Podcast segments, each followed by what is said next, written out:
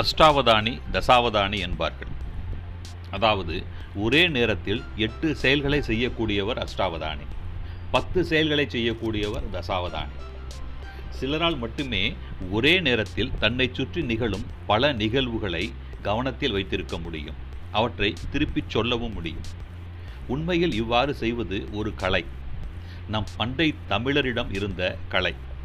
இதைத்தான் கவனகம் என்பார்கள். இந்த கலைஞர்களை கவனகர் என்பர். கவனகம் என்ற சொல்லுக்கு சமஸ்கிருதத்தில் அவதானம் என்று பெயர்.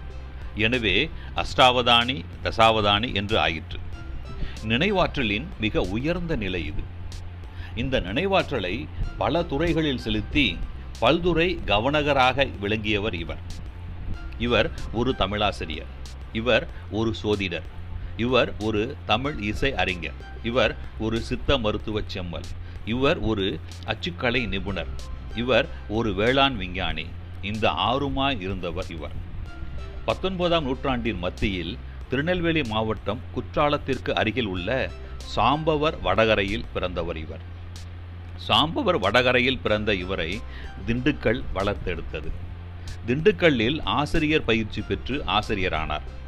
இவர் இசை மீதான ஆர்வத்தின் விளைவால் வயலின் மேதை சடையாண்டி பட்டர் என்பவரிடம் அலங்காரம் தாளவரிசை கீதம் வர்ணம் கீர்த்தனை முதலிய இசையின் நுணுக்கங்களை கற்றுத் தேர்ந்தார் சோதிடக் கலையினையும் முழு மூச்சாய் கற்றுத் தேர்ந்தார் திண்டுக்கல்லில் இருந்த அச்சுக்கூடம் ஒன்றிற்கு தினமும் சென்று அச்சு கோர்ப்பது அச்சிடுவது என அச்சு கலையினையும் கற்றார்.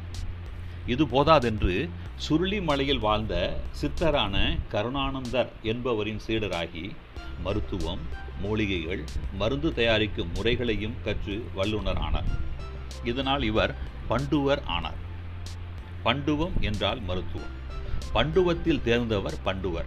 இவர் பண்டுவர் ஆனார்.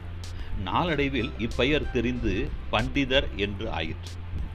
திண்டுக்கல் இவரை பல்துறை வித்தகராய் உயர்த்தியது. சூழலோ இவரை தஞ்சைக்கு அழைத்தது. தஞ்சை சீமாட்டி நேப்பியார் பாடசாலையில் தமிழாசிரியர் ஆனார் ஆசிரியர் பணியாற்றிக் கொண்டே தன் சித்த மருத்துவ பணியினையும் தொடர்ந்தார். அக்காலத்து ஏற்பட்ட அம்மை பிளேக் போன்ற கொடு நோய்களை இவரது மருந்து எளிதில் வென்று வெற்றி கொடி நாட்டியது. இதனால் இவர் புகழ் பரவியது. மருத்துவ பணிக்கே நேரம் போதாமல் போனது. எனவே தமிழாசிரியர் பணியினை துறந்து முழுநேர மருத்துவரானார். தான் தயாரித்த மருந்துகளுக்கு தனக்கு பண்டுவம் உரைத்த பண்டுவனாரின் பெயரினையே சூட்டினார். கருணானந்த சித்த மருந்துகள். தஞ்சை இவரால் பயன்பெற்றது. தஞ்சையால் இவர் வளம் பெற்றார். புதிதாய் ஒரு வீடு வாங்கினார். விவசாயம் செய்ய வயலும் வாங்கினார். ஒன்றல்ல இரண்டல்ல நூறு ஏக்கர் நிலம் வாங்கினார். பெரும் பண்ணை நிறுவினார். தனக்கு பண்டுவம் உரைத்த பண்டுவரின் பெயரையே தன் பண்ணைக்கும் வைத்தார். கருணானந்தபுரம். புதிய புதிய கரும்பு ரகங்களை வளர்த்தார். புதிய புதிய பயிர்களை பயிரிட்டார். புதிய புதிய நெல் ரகங்களை விளைவித்தார்.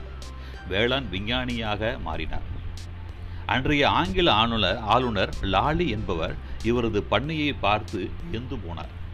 ராவ் சாஹிப் என்ற விருது இவரை தேடி வந்தது. பின் மெல்ல மெல்ல இவரது கவனம் இசையின் பக்கம் தமிழ் இசையின் பக்கம் திரும்பியது. தஞ்சையில் ஏற்பட்ட இசை அறிஞர்களின் தொடர்பானது இவரை சிந்திக்க வைத்தது.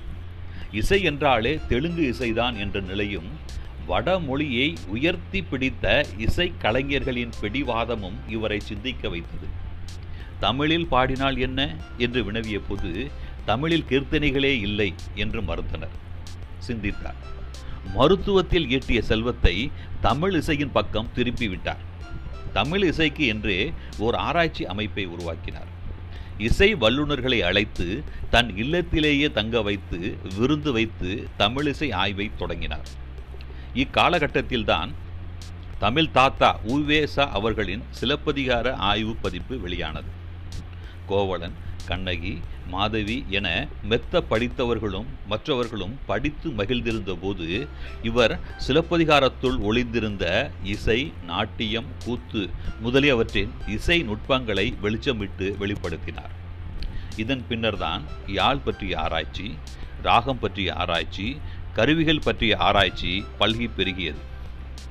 அதுநாள் வரை இந்தியாவில் கிபி நான்காம் நூற்றாண்டில் வாழ்ந்த பரத முனிவருடைய பரத சாஸ்திரமும் கிபி பதிமூன்றாம் நூற்றாண்டில் வாழ்ந்த காஷ்மீரில் வாழ்ந்த சாரங்க தேவரின் சங்கீத ரத்னாகரம் என்னும் நூலுமே இசை நுட்பங்களை உணர்த்துகின்ற நூல்களாக கோலேச்சு கொண்டிருந்தன. இந்நிலையினை இவர் மாற்றினார். பரத முனிவரும் சாரங்க தேவரும் தான் இசை முன்னோடிகள் என்று பரவியிருந்த கருத்தை தகர்த்தெறிந்தார். இவர்களுக்கு முன்னரே தொல்காப்பியர் காலத்திலும் சிலப்பதிகார காலத்திலும் காரைக்கால் அம்மையார் காலத்திலும் சங்க பணுவல்களிலும் தேவார திருவாசகங்களிலும் நாலாயிரம் திவ்ய பிரபந்தத்திலும் பெரிய புராணத்திலும் கல்லாடத்திலும் தொட்டு தொடர்ந்த தமிழ் இசை வரலாற்றை வெளிப்படுத்தி தமிழகத்தையே வியப்பில் ஆழ்த்தினார். இது மட்டுமல்ல தன் சொந்த செலவில் தமிழிசை ஆய்விற்காக ஏழு இசை மாநாடுகளை நடத்தி காட்டினார். ஆயிரத்தி தொள்ளாயிரத்தி பதினாறாம் ஆண்டு பரோடாவில் நடைபெற்ற அனைத்து இந்திய இசை மாநாட்டில் சுருதிகள் குறித்து மூன்று மணி நேரம் அயராமல் உரையாற்றி அனைவரையும் மயங்க வைத்தார். இசை இவை எல்லாவற்றிற்கும் உச்சம் இவரது தமிழிசை ஆய்வு நூல். தமிழாய்வு நூலிலும் தன் பண்டுவரை மறந்தார் இல்லை தன் பண்டுவரின் பெயரினையே வைத்தார். கருணாமிர்த சாகர் இவர்தாம் ஆப்ரகாம் பண்டுவர். ஆப்ரகாம் பண்டிதர். கருணாமிருத கடலில் மூழ்கி முத்தெடுத்து அழகுற கோர்த்து வார்த்தைகளாக்கி இணைய கடலில் விருந்து வைத்த இவரின் பொழிவு கேட்டு நெகிழ்ந்து போனேன். இவர் குடியரசுத் தலைவரின் இளந்தமிழறிஞர் விருது பெற்றவர். பன்னாராய்ச்சி வித்தகர் குடந்தை ப. சுந்தரேசனாரையும் இசைத்தமிழ் அறிஞர் விபுலானந்த அடிகளாரையும் ஆவணப் படமாக்கி உலகெங்கும் உலாவ விட்டவர்.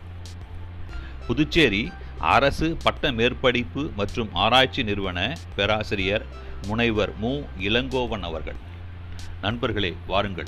நீங்களும் இந்த காலம் கான் ஒளியினை காணுங்கள். ஆப்ரஹாம் பண்டிதரை அறிந்து அறிந்து மகிழுங்கள். தமிழிசையின் மகத்துவம் போற்றிய கருணாமிர்த சாகரம் கண்ட ஆப்ரஹாம் பண்டிதரை போற்றி வணங்குங்கள். வணக்கம்.